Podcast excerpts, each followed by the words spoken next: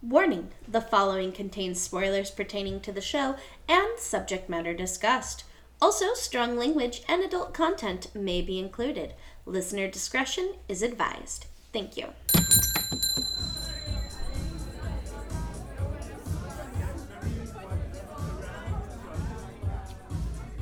Have you found the one you're looking for yet? Not quite. How about this one? That's a bowler, and it's really more sorted, suited for you than me. And honestly, it's not really suited for you. Fair enough. How about this? Newsboy caps don't particularly suit me. And besides, we aren't going to a pub after this. All right. How about this one, milady? What is this, 1910? Why do you need a top hat? Just thought I'd be more regal. no, I'm looking for a nice black hat that I can wear every day around the city. And I'm just looking around city hats here for the perfect hat to accompany you. Like this. okay, very few men in this day and age can pull off a boater's hat. And I love you, but you're not one of them, my curly haired husband.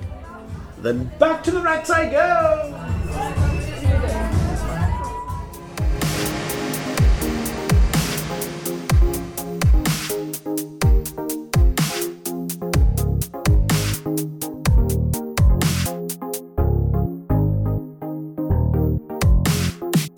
Everyone, and welcome to Stage Whisper. I'm your host, Hope Bird, and with me is my co host, Andrew Cortez. Today, we're going to be discussing the raucous show, A Gentleman's Guide to Love and Murder. So hurry and take your seats. It looks like the show is starting.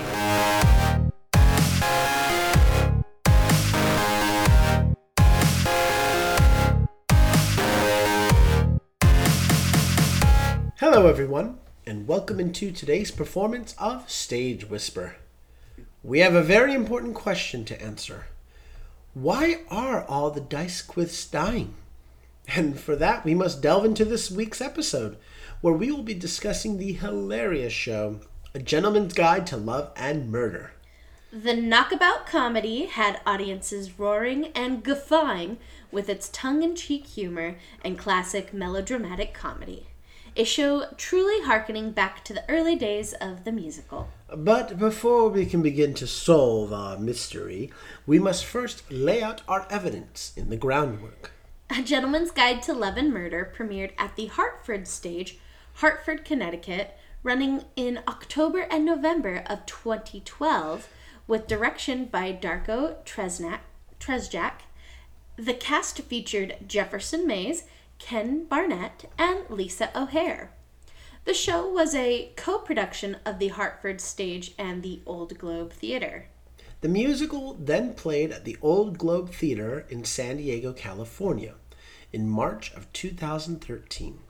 Directed by Tresnek, the cast again featured Mays, Barnett, and O'Hare.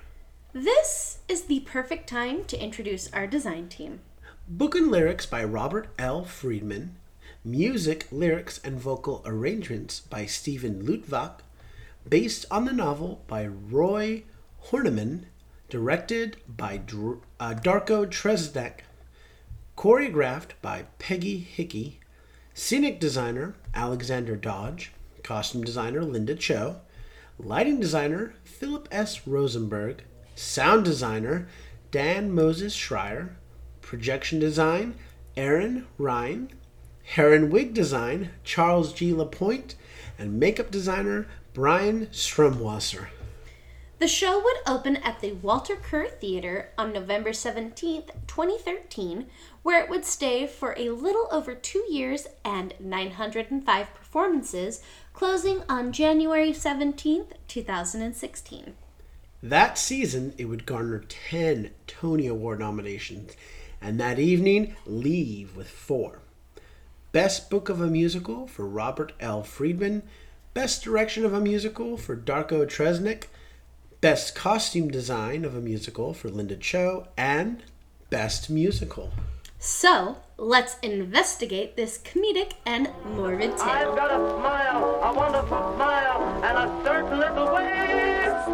And every time the boys get near me,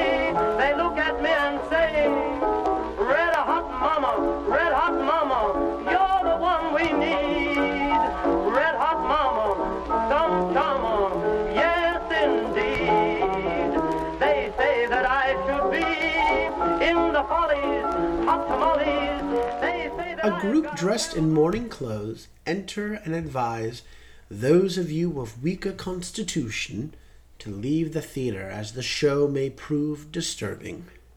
The official show starts in 1909 with Lord Montague Monty D'Ysquith Navarro, ninth Earl of Highhurst, sitting in his jail cell. He says that he is writing his memoirs on the eve of his possible execution, and that his story could be called A Gentleman's Guide to Love and Murder. His story begins. In 1907, Monty is living in a shabby Clapham flat, and his mother, a washerwoman, has just died. Miss Marietta Shingle, a mysterious old woman, arrives to tell Monty that his mother was, in fact, a member of the aristo- aristocratic D'Ysquith family. Isabel D'Ysquith had eloped with a Spanish musician who is now deceased, which caused her family to disown her. Wishing to spare her son any shame, Isabel never told him the truth of his ancestry.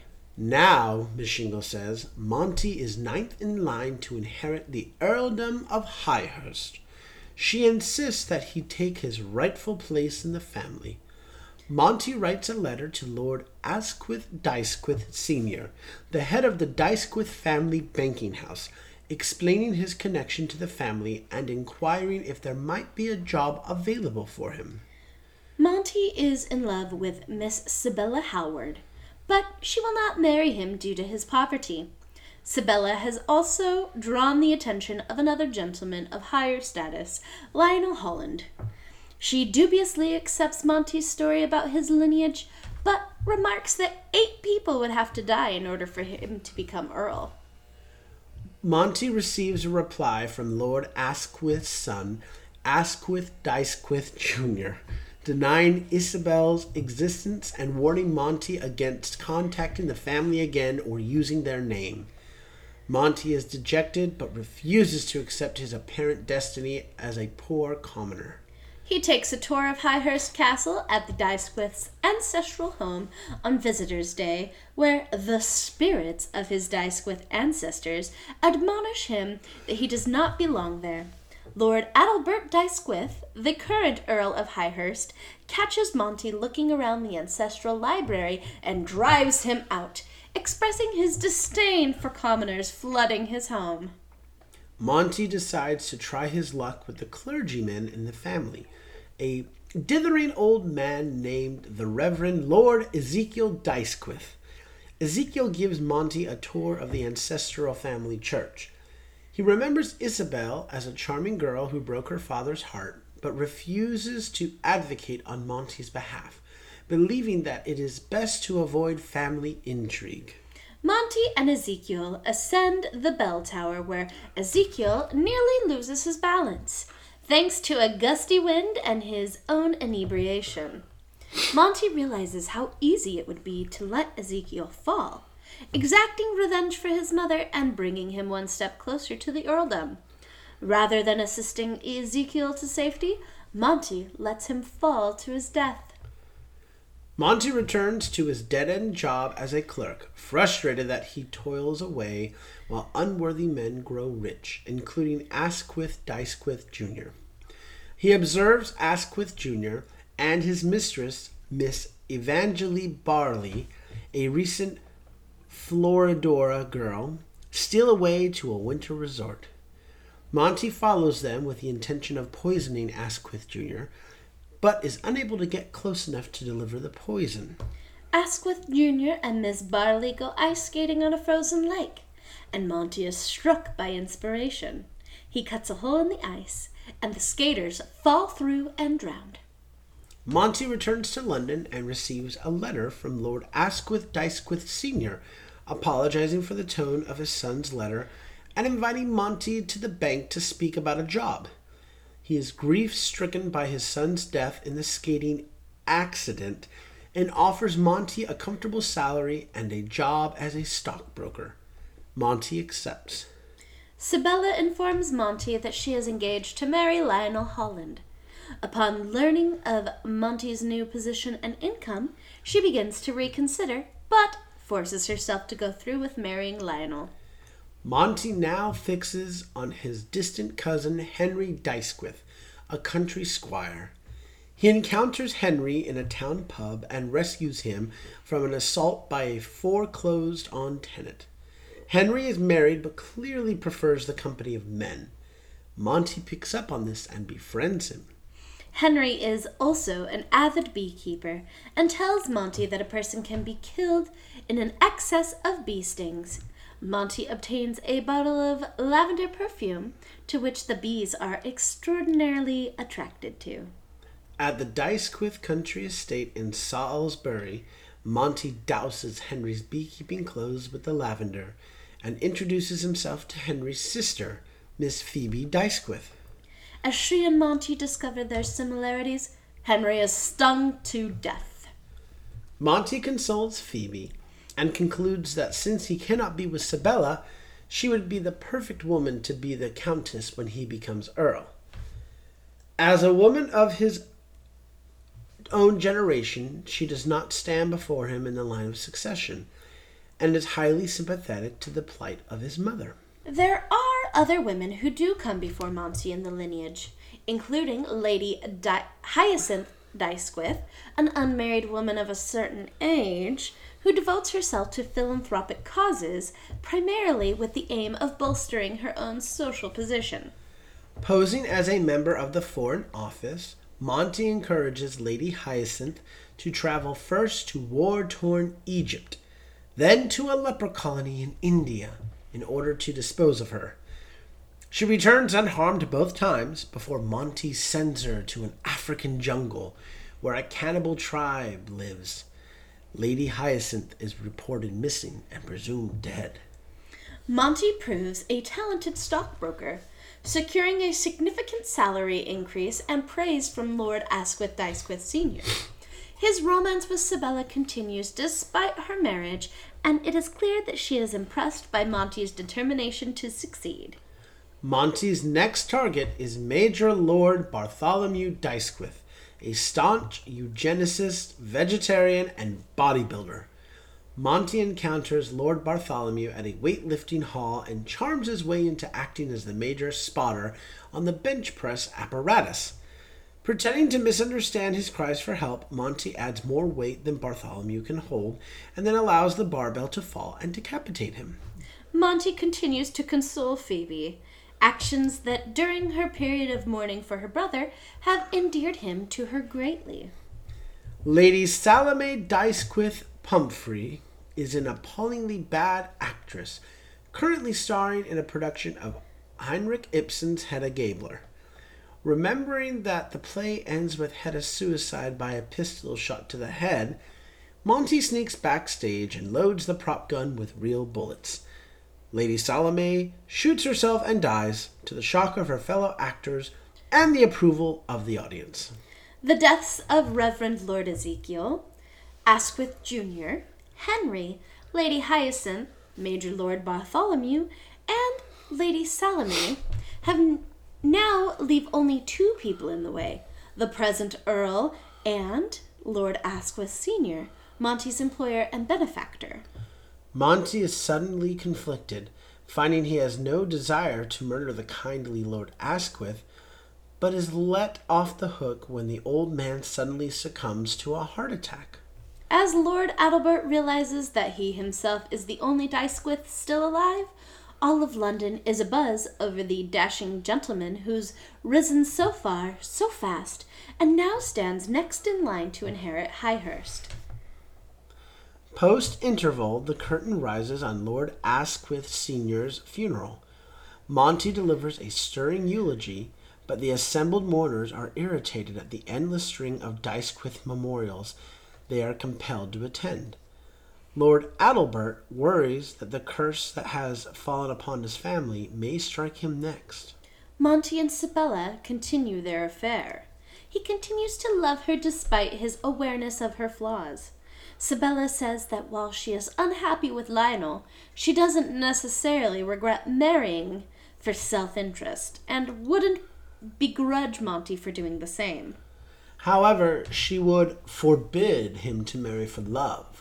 She also asks if Monty can secure Lionel an invitation to Highhurst as he has political aspirations. Phoebe unexpectedly arrives, and Sibella hides in the next room. Phoebe declares her intention to marry Monty, even if the D'Ysquiths would look down on them. Monty accepts, but knows he he is caught both figuratively and literally between the two women. Monty is shocked to discover that Lady Hyacinth has survived her encounter with the cannibals and is returning to London. As she disembarks the ship, Monty uses an axe to cut the supports of the gangplank. It collapses and she drowns in the harbor. Monty, Phoebe, Sibella, and Lionel are all invited to Highhurst for the weekend so that Lord Adelbert can meet his heir. Monty and Phoebe arrive first and meet the Earl and his wife, Lady Eugenia D'Ysquith.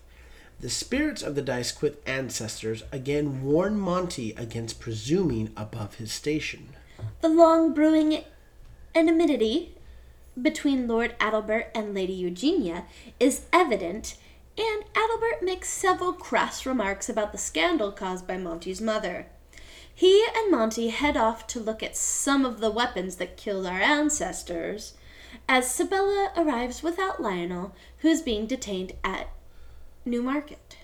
Phoebe and Monty's engagement is news to Sibella. She begs him to break it off and declares that she loves him. Although he still loves her, he angrily says that it is too late for her to claim ownership of him and that he will proceed with marrying Phoebe. At dinner, a truly awful meal is served, and Lord Adelbert and Lady Eugenia bicker constantly. Monty has brought along poison, intending to slip it into Adelbert's food, but cannot do so unnoticed. Miss Shingle, who initially brought Monty the news of his true lineage, appears. It turns out that she has been employed as a servant by the D'Ysquiths for 39 years. At last, Monty slips poison into Lord Adelbert's dessert, but to his horror, the Earl refuses it, insisting Sibella eat it instead. Monty desperately knocks it to the floor. Lord Adelbert starts to tell the story of how he was betrayed by his valet during the Boer War. He gives Monty his loaded army rifle and demands that he play the part of the valet, ordering Monty to aim the gun at him. Monty cannot bring himself to shoot the Earl and lowers the gun. His opportunity lost. Lord Adelbert takes a drink and, to Monty's surprise, suddenly drops dead. With Lord Adelbert's death, Monty is now Lord Montague D'Ysquith Navarro, ninth Earl of Highhurst. He and Phoebe marry soon after. However, at the wedding reception, Chief Inspector Pinckney of Scotland Yard arrests him for the mur- murder of Lord Adelbert, who, it has been discovered, was poisoned. Monty remarks on the absurdity of being charged with the one murder he didn't actually commit. A trial is held before the House of Lords, and evidence is given to both implicate and exculpate Monty. Sibella testifies on Monty's behalf, but in a fit of passion, gives evidence that bolsters the persecution's alleged motive for the crime that the D'Ysquiths disinherited his mother and denied his existence. On the evening before the jury is to render judgment, Monty is writing his memoirs in his cell and strikes up a conversation with the jail's custodian, Chauncey. It turns out that Chauncey is a D'Ysquith too, his father having been a black sheep of the family, cast out in a manner similar to Isabel. Chauncey says that he doesn't mind not having been acknowledged. He has none of the advantages of the D'Ysquiths, but none of their troubles either. Moved by the encounter, Monty shakes the hand of his last remaining relation. Convinced of Monty's innocence, Phoebe visits him in jail.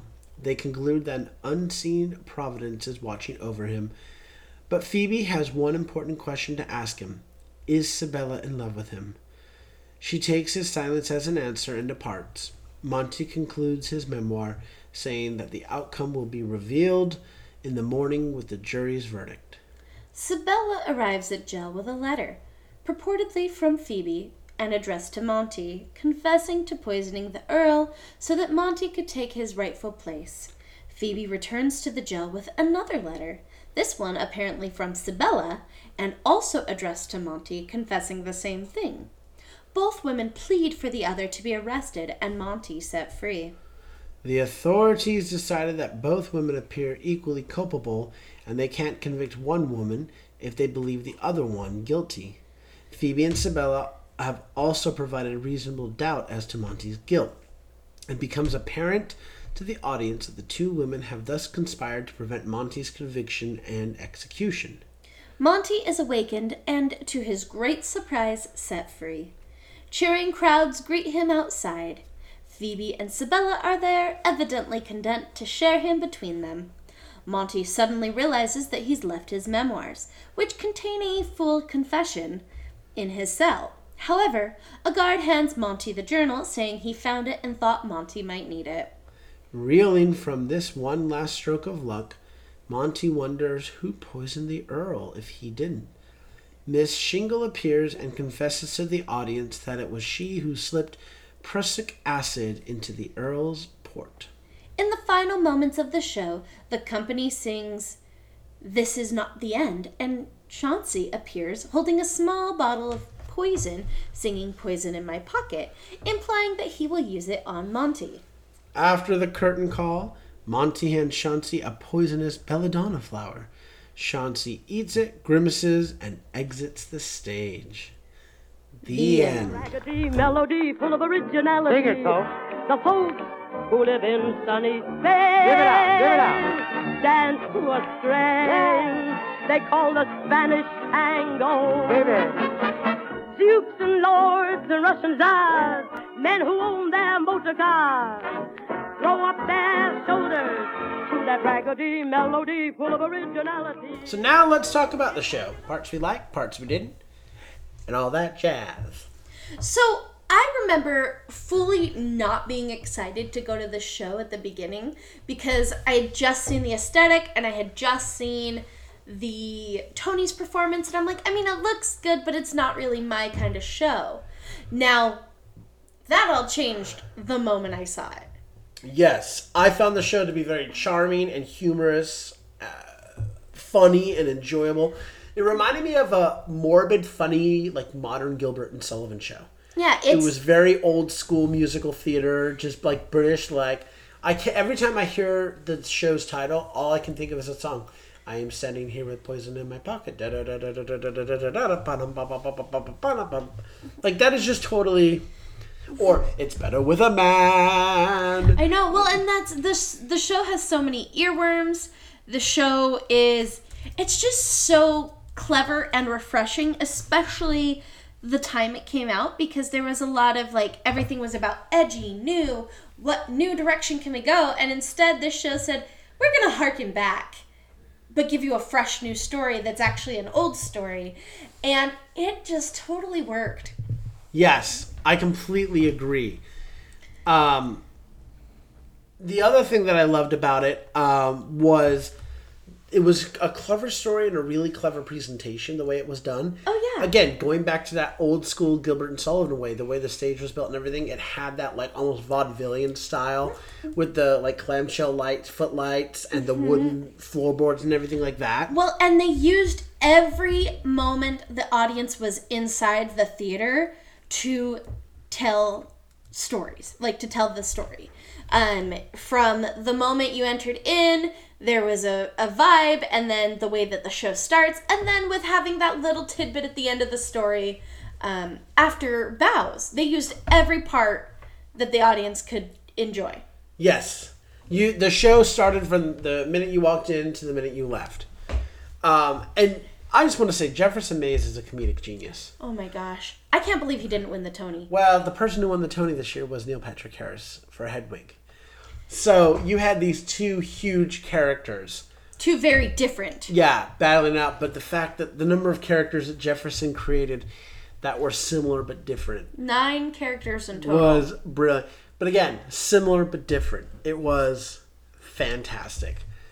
So let us go into our boxes. Boxes, boxes, opening the boxes. Okay, starting with the set. I loved how detailed but also classic the, the set was. Again, it reminded me very much of that old Vaudevillian thing because it felt what was great was it was like a stage on a stage. Mm-hmm. So we had the Walter Kerr proscenium, but then they built like a separate proscenium to present the story in. Right, because it's a story within a story within a story. Well, I can't remember what that word is, where it's like within a within a within a. Oh, I can't remember either right now. But, All I can think of is burrito, and that's not it. but a burrito is a lot It's not a things. turducken either.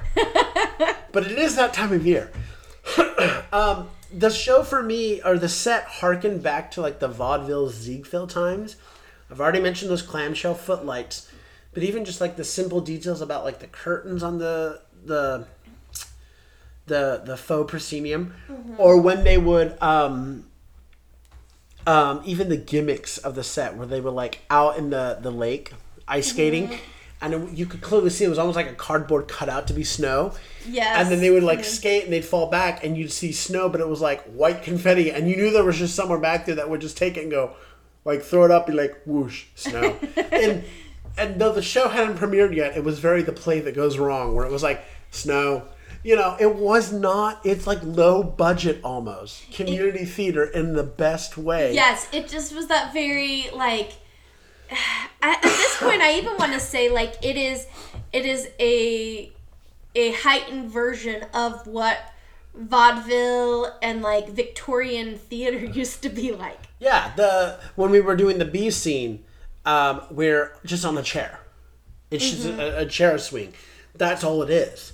You know, we didn't. They didn't build these elaborate sets for a musical. That's what made this show so great. Is everything was just so simple, and we, the audience, were finishing the sentences and creating the elaborate world that that we might want to have in it. It was like panels from a comic strip. Um, and so moving on with costumes, the costumes were beautiful and they were classic. They were fully realized for every single one of the D'Ysquiths. Yes. Um, the the there were obviously the two ingenues that had beautiful costumes, the dresses, and at one point the undergarments, which was amazing. You had Sibella in these gorgeous like pinks and roses and that, and then you had um, we were just talking about her, Phoebe, in these blues, and you know, and- and pure. Right, and it was just gorgeous to see that balance. But then you flip it over there, because to me the real winner of the costumes was all the D'Ysquiths. Well, and not only did the costumes have to look a certain way, but they had to be engineered and created so that they were quick rigged, so that they could do costume changes quickly. Right, and what I loved is it it. it I don't know. It was a mix of Jefferson's personality and the costumes of all these different people.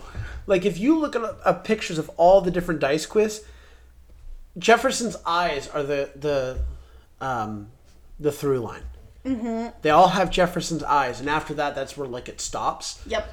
And I, it's kind of like, is it the costume, or is it Jefferson? They all had different isms, you know. Whether it was the shaking with the the priest, you know, or Hyacinth with her bustiness and her like arrogance walking around. Well, and you can tell tell that each of the characters came from a different part on his body, and you could tell that the costume designer took that into account. Yes. And enhanced those features depending on where he played the character from. One of the ones that stuck out to me was um, who was the one that okay was it the last guy in the safari hat with the fake muscles? Oh, Major Bartholomew. Yeah, okay, so that wasn't the last one. That's okay. Yeah. But what I loved about that was so his outfit looked like a Halloween costume because it was that cheesy like Coney We, Island. well, we're also like we know that it's the same guy. well, but, but just the way that they didn't build the costume to look real. It was mm-hmm. totally like, and that's that's why I think it's like that vaudevillian kind of thing because maybe a hundred years ago that would pass for believable almost kind of thing, right? Now with all the Technolo- technology stuff, we'd see that and go, "Wow, come on, we can do better than that." But because of the style of the show and that, that is exactly what we expected. If it, if they had done something to make it look real, it wouldn't have played as well. So the fact that he comes out with this this Snidely Whiplash mustache and this um, safari hat, and then you have this ridiculous puffed up chest and these clearly fake biceps, and he's just walking around like you know on steroids kind of thing, and you're just like, what? What? Well, and that's what I love. That's what I think about the brilliance of this costume design is. Is it had to be believable yet fake, all in the same go. And so to be able to walk that line of of um, believability um, is just brilliant. I there's just so much about this costume design that was so brilliant, and between the hair and all the mustaches, all the chops, all Yep. the beard, it just Well, and and everybody in the show had like legit costumes for the period, and then Jefferson was just like going backstage to the trunks and throwing stuff together and being like, "Does this work?" You know, because yeah, everybody else's costumes looked real, like you know, but they all fit in the same world. right. But I just I found it so funny because I feel like. Jefferson literally just showed up to rehearsal and was like, This is the character now. Like, I felt like it was Gene Belcher in, in one of those moments. This is me now. This is me now, you know? Mm-hmm. And I was just like, I'm living for this. I, you know, I every night, every night, I feel like he might have found something more backstage and been like, Yeah, this is more. I need this. And now I need this. Oh my gosh, I saw this on the way to the theater and now this is part of this character, you know? And nobody can question it because if anybody else did that in the show, it wouldn't work. But all of the D'Ysquiths could get away with this, and it was hilarious. The only mm. toned down person was Chauncey. And But even because he- Chauncey, like the fact that Chauncey was in like this blue coverall thing, you were like, hmm. And you could just tell that that was waiting to explode, you know? Oh, it was that. Oh. Well, it's yeah. There's so many things I could say. it, this we could write a master class on this show. It's it's one of this is one of those shows that again from afar can look very simple, but when you start breaking it apart, it's fact- very smart and it's And very, everyone had to be on the same page to make it work. yeah it it doesn't do it, it doesn't do if you overdo it and it doesn't do if you underdo it. It has to be right at the certain. It's like uh, uh, what is it called from Back to the Future? The car, the DeLorean, has to hit a certain speed. It has to be at a certain sweet spot. Can't be too fast, can't be too slow. It has to Uh-huh. be just right, and it's beautiful. So I want to move on to the lights. Uh, once again, vaudevillian to me. I'm not going to say it, but I'm going to say it. The clamshell light. meh. But you just the lighting in general felt vaudevillian, where it was um, those warm, like well, the soft white yellow kind of lights. It looks like it's being lit by flame. right. It's not sepia tone per se, but it's No. it's just this warm glow for the show. Um, and then it also kind of reflected um, the different lo- the colors that were used reflected the different locations. So there was a little bit of blue when we were on the ice pond. There was a little bit of green when we were out with the bees. When we were in the bell tower. There's a little bit of gray because we were in the sky. You know, there was green when uh, Lady Hyacinth was talking about the different adventures. and being able to walk that line of showing of allowing shadows to exist while still maintaining that people can be seen. yes. And I, I love when lighting designers allow for shadows in a in a comedy Yes. because it can be really hard to have shadows in a comedy because when you think of shadows you don't think of funny.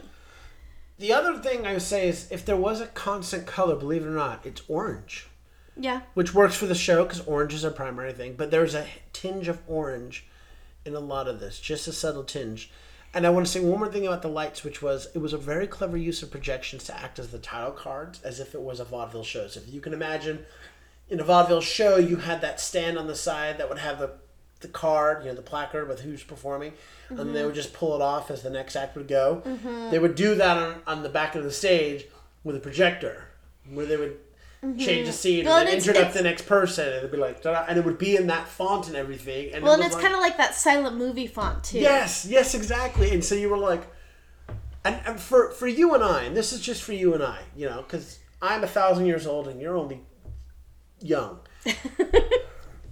I don't know how to flatter us. I'd say you're 20 something, and then you'd say, no, I'm 30 something. So, look, I love you. But I'm old. I'm, I'm Methuselah. We haven't seen a show like this that was structured like this. That, that, that. The scene that comes to my mind is, you know, in Clue, when they're wrapping it up, here's what could have happened. Like, that's kind of how I felt as we were going through all these different murders. But then this is what happened, you know, and we kill the next person, you know. And I thought, how clever is that? I've never seen a show that every essentially act or every scene that's being chomped apart for us, like we're like reading the book, and so it's being shown up on a screen for us, is everybody's murder. That's so clever. Usually we just it's a straight line. You don't know where the breaks are except for intermission. That's act one and two. So I thought that was really smart. They didn't try to hide things. They the the beauty of this, and that this kind of leads us into the direction box. But the beauty of this is they didn't try to cover the faults. The imperfections are what made the show really great. That's what sold it. We wanted the imperfections. We wanted to see the the laughter, the breaks, the hee hees, the ha ha's. Um, comedy is in timing. So especially, um, uh, I've decided to marry you. That scene where you've got Sibella on one end of the door, Phoebe on the other, Monty's uh, in the middle. You know, that comedy timing has to work perfectly. We have because it works with the music and the door slamming, and we have to get all of that right. But in other moments when there's like this great dialogue, and this is this is Jefferson's bread and butter. Okay, uh, I've seen it here. I've seen it in Music Man now.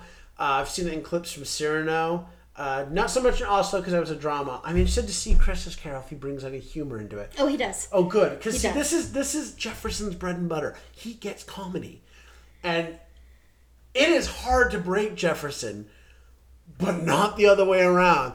Because not only can he break someone with the face, he can break him with a way he delivers a line, with an accent, or a stutter, or a movement. Or the way he interprets how to say words. Exactly. And it kills me. It absolutely. So I would sit there and I'm watching Jefferson Mays and Bryce Pinkerton up there, and I'm just like, oh, Bryce, you poor soul. Because you're he's the straight character in this. Clearly, Jefferson is the funny guy. And I'm like, you can't break. And you knew that Jefferson's like, I will break you. In the in the best and most subtle way, and you can't break. And when he would break, we were living for it. This was a show that we were meant to find the faults and enjoy them, not to critique them and be like, "Boy, it really bothered me that they broke character." Hmm, you know, or "Boy, they sure weren't, weren't polished with that." No, it, It's like we as the audience are breaking, and we just want the straight character to break. Yes, it's how do you not laugh at all of that? I mean, I I keep going back to the ice scene. I remember it took forever for him to drown and die, and he kept cutting Bryce off. He kept doing this, and Bryce is gonna deliver his line, and he, and I was like, yes, he gets it. That's funny. so leading in, like I said, to direction, it was absolutely brilliant because you have to understand that comedy of how far to let the actors, you know, go off the leash, but when to rein them in. Yes. You know, because you can't let it be too chaotic. You know, Yeah, because you don't want it to move into pimping. right, right, right. Which is basically where you're going. For, you're you're trying to get the other actor to let you tell a joke. That in improv, that's called pimping. You don't tell jokes in improv. That's stand up, not improv. So don't have someone on stage set you up for a joke. And and no, but you you you don't want it to be c- complete chaos, but you need to let things organically happen. And so a director who understands comedy will understand that and is able to keep that all together. Um, I thought the pacing of the overall show was really amazing and it paired perfectly with that comedic timing. You also have to make sure we don't get hung up on one bit because when we start to do a bit like the drowning, the show has stopped. We have to make sure that we don't hang on to that one bit forever and then have to keep going. It's okay to stop, but it's like a breath. We have to keep going. And so this director totally got Well, and one of the most brilliant parts of that um, is Lady Hyacinth. Yes. Because Lady Hyacinth, she goes and she survives. She goes and she survives. She goes and she dies.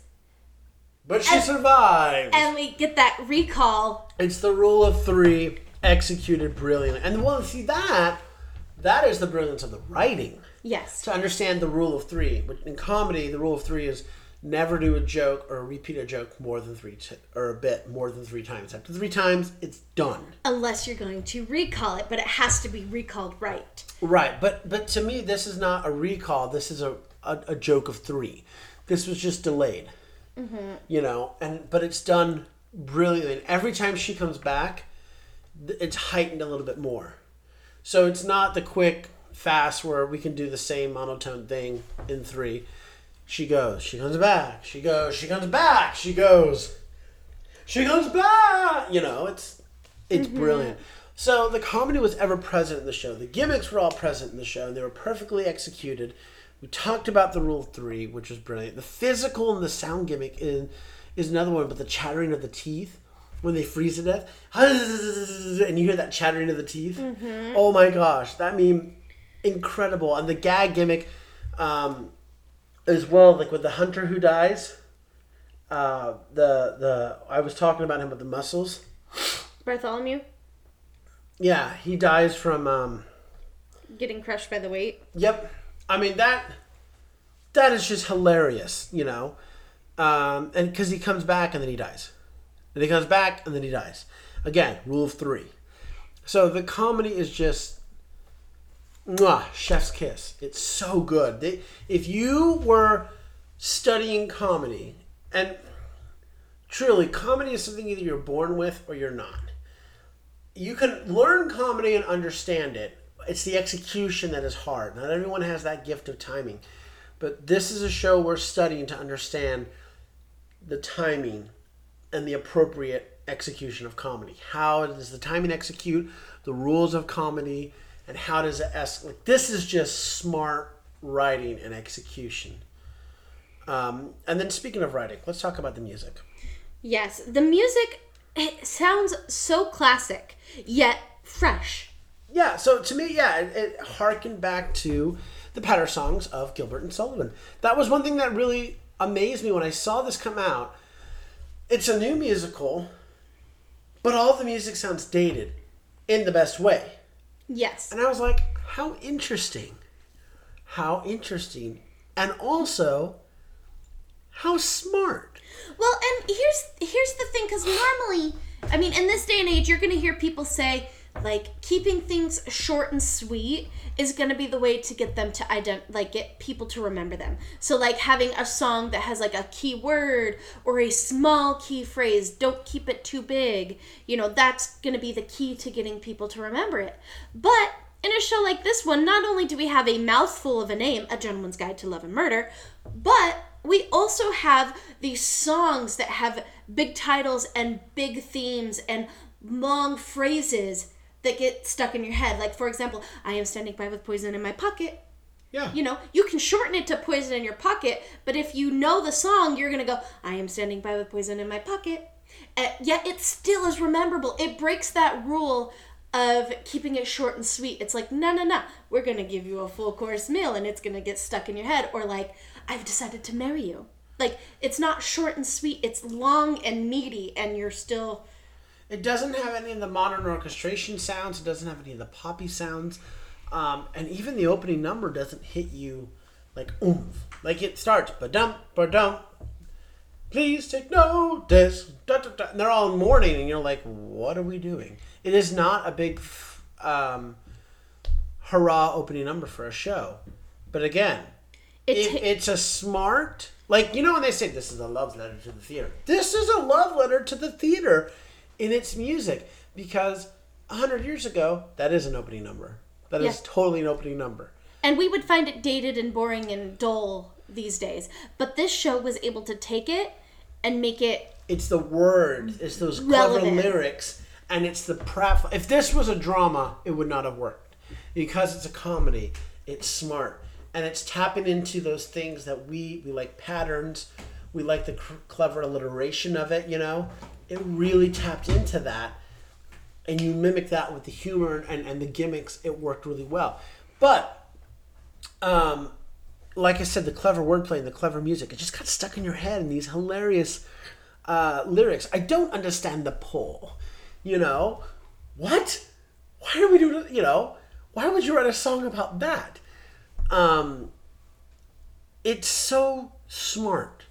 That's what I appreciated the most about this music. Is It's smart. I remember leaving and just being like, "That was smart." And not everyone's gonna like leave and be like, "Oh yes, Gilbert and Sullivan," and that's fine.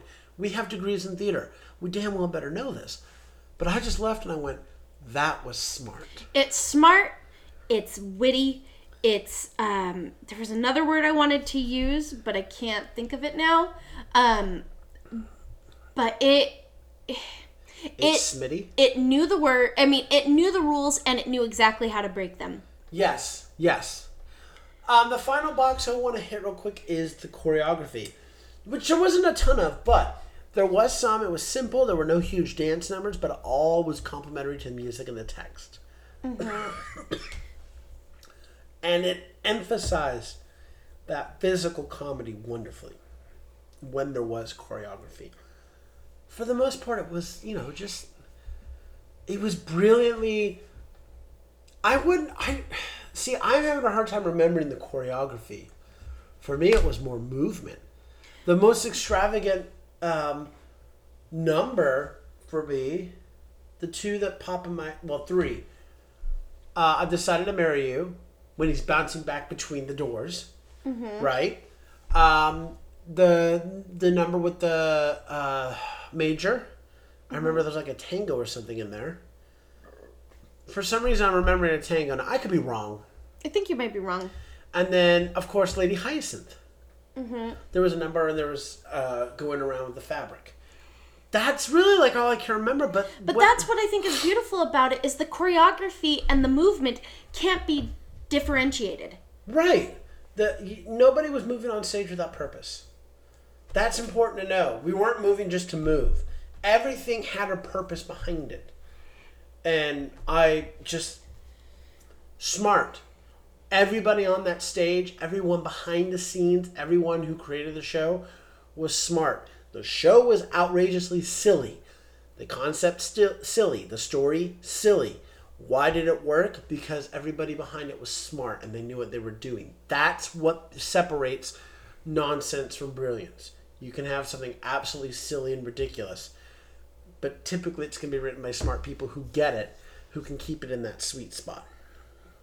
The show has had several notable performers, including Bryce Pinkerton, Jane Carr, and Jefferson Mays.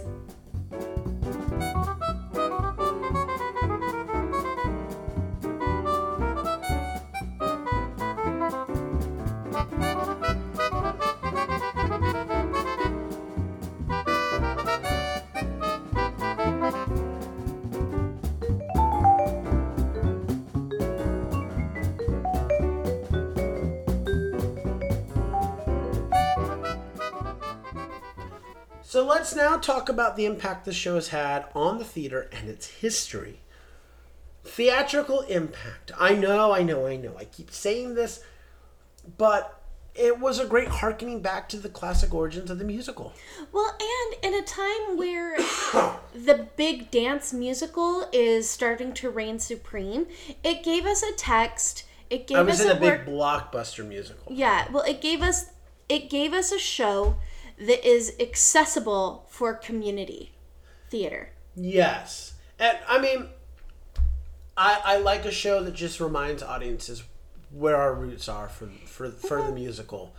You know, it wasn't always a jukebox, it wasn't always a blockbuster, it wasn't always from a film.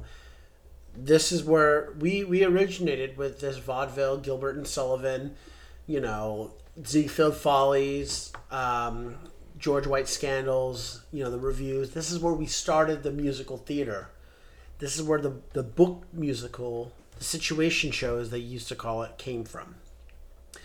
Uh, the other big theatrical impact I thought was it showcased the genius of Jefferson Mays. And I'll say it, he is a genius. He's a comedic genius. He is a chameleon. He's such a great character actor, and I have such respect for him. In that sense to be able to play nine different roles in one show, all distinctly different but yet somehow related. That is that is genius. That is genius. Um, moving on to societal impact. So there wasn't a huge societal impact, but I mean the show opened in 2013, late 2013, going into 2014. There was a lot happening, um, particularly economically. Um, let's take y'all back on this one. And so for me, I thought it provided a social commentary of rich versus poor especially in the aftermath of the Zuccotti Park protest, you know, the 1%, that kind of thing. The fact that a lot of these people who were D'Ysquiths were looking down and being like, oh, you're poor. Oof, I can't marry you because you're poor.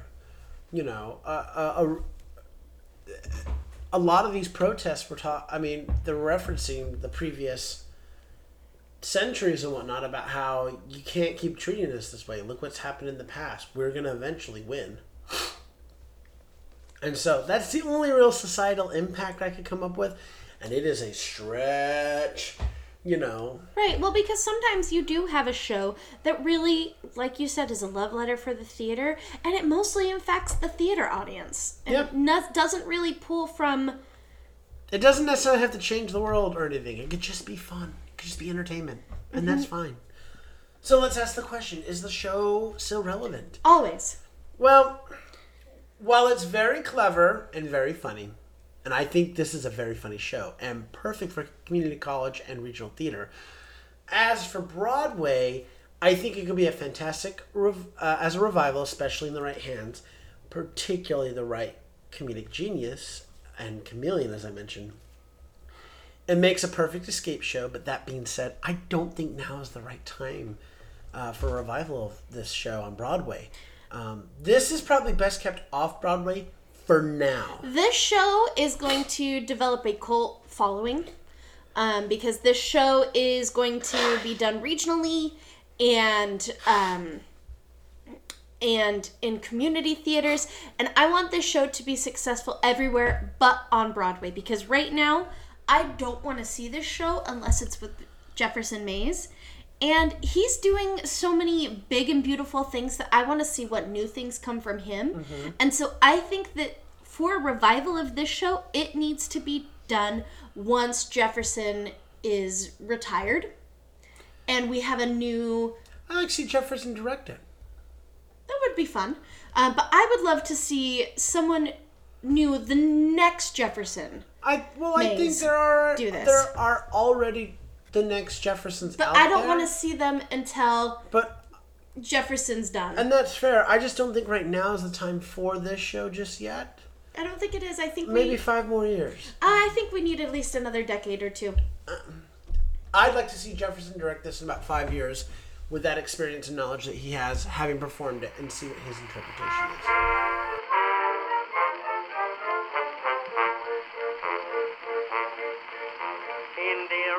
York, it's remarkable, very. The name on the lamppost is unnecessary. You merely have to see the girls to know what street you're on.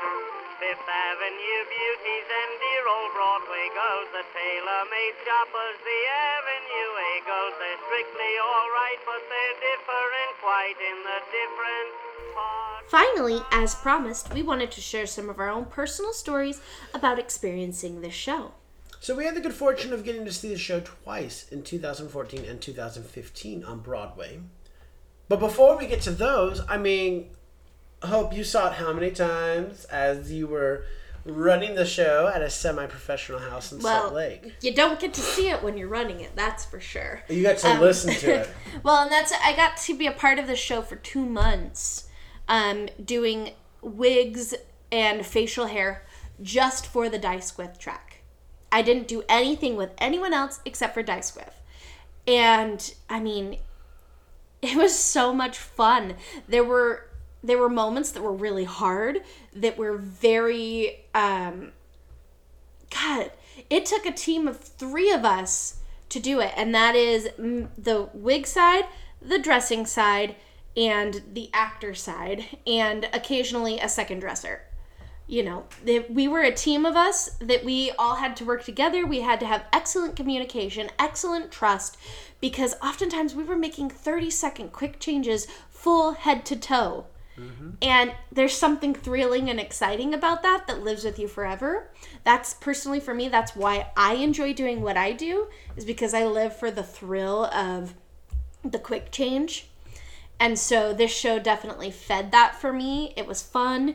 Um, and I had a really good time. And I enjoyed finding the um, little subtle moments of comedy within the show, just seeing how it changed day to day. Um, switching back to Broadway now. This is the first show we ever saw at the Walter Kerr. Right. And that's where we experienced Satan's armpit for the first time. It's true. Well, and I will say for the only time because since we've returned and we've sat up in the balcony in the two rows that exist for the balcony, um, for the Crucible for Hadestown, it wasn't as hot as it was for Gentleman's Guide. But I'll never forget that first time we saw it up there. My lord, it was so hot. It was so hot, I thought I was going to die. Oh, and so of course, every time we return to the Walter Kerr and we've bought those seats up in the balcony because they're cheap, we've always been like, please don't let it be hot. And and I'm sure the reason being is one, you're high up, heat rises, but all the lights that they were using, the way they were lighting the show, I'm sure there were more lights up there. Yeah, the lighting instruments were right there, so of course those generate electricity, generate power, generate heat.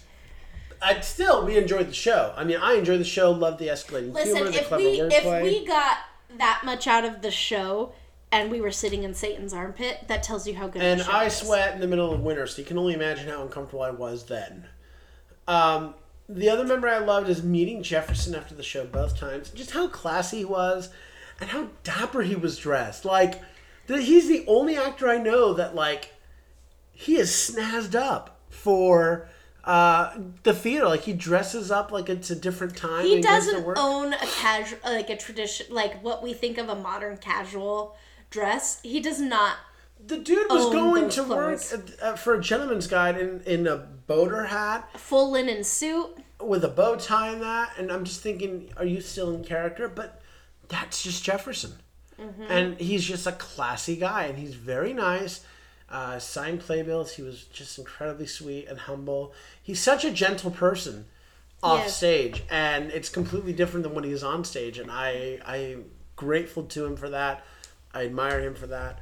Um, so it's I'm I'm happy to see the amount of success that he's had um, and he continues to have because he is a, just a phenomenal actor, um, and he keeps raising the bar on what he can do. So I just, I can't wait for. Christmas Carol. I can't wait to see what he does next after that.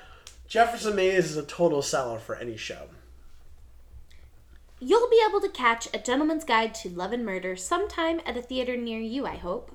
We also want to remind you that you can now become a producer and patron of the show by getting your backstage pass. Information about our backstage pass can be found at patreon.com slash stagewhisperpod. So until next time, I'm Andrew Cortez, And I'm Hope Bird. reminding you to turn off your cell phones. Unwrap your candies and continue to keep your masks on and keep talking about the theater. in a stage whisper. Thank you.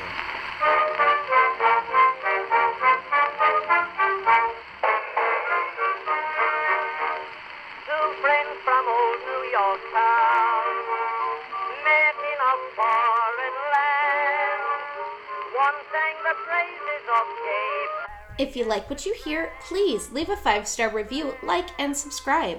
You can also find us on Facebook, Instagram, and Twitter at Stage Whisper Pod. And feel free to reach out to us with your comments and personal stories at stagewhisperpod at gmail.com. Our theme song is Fox by Music for Wildlife. Other music on this episode provided by Sophie Tucker and Al Jolson, Kevin MacLeod, and Billy Murray.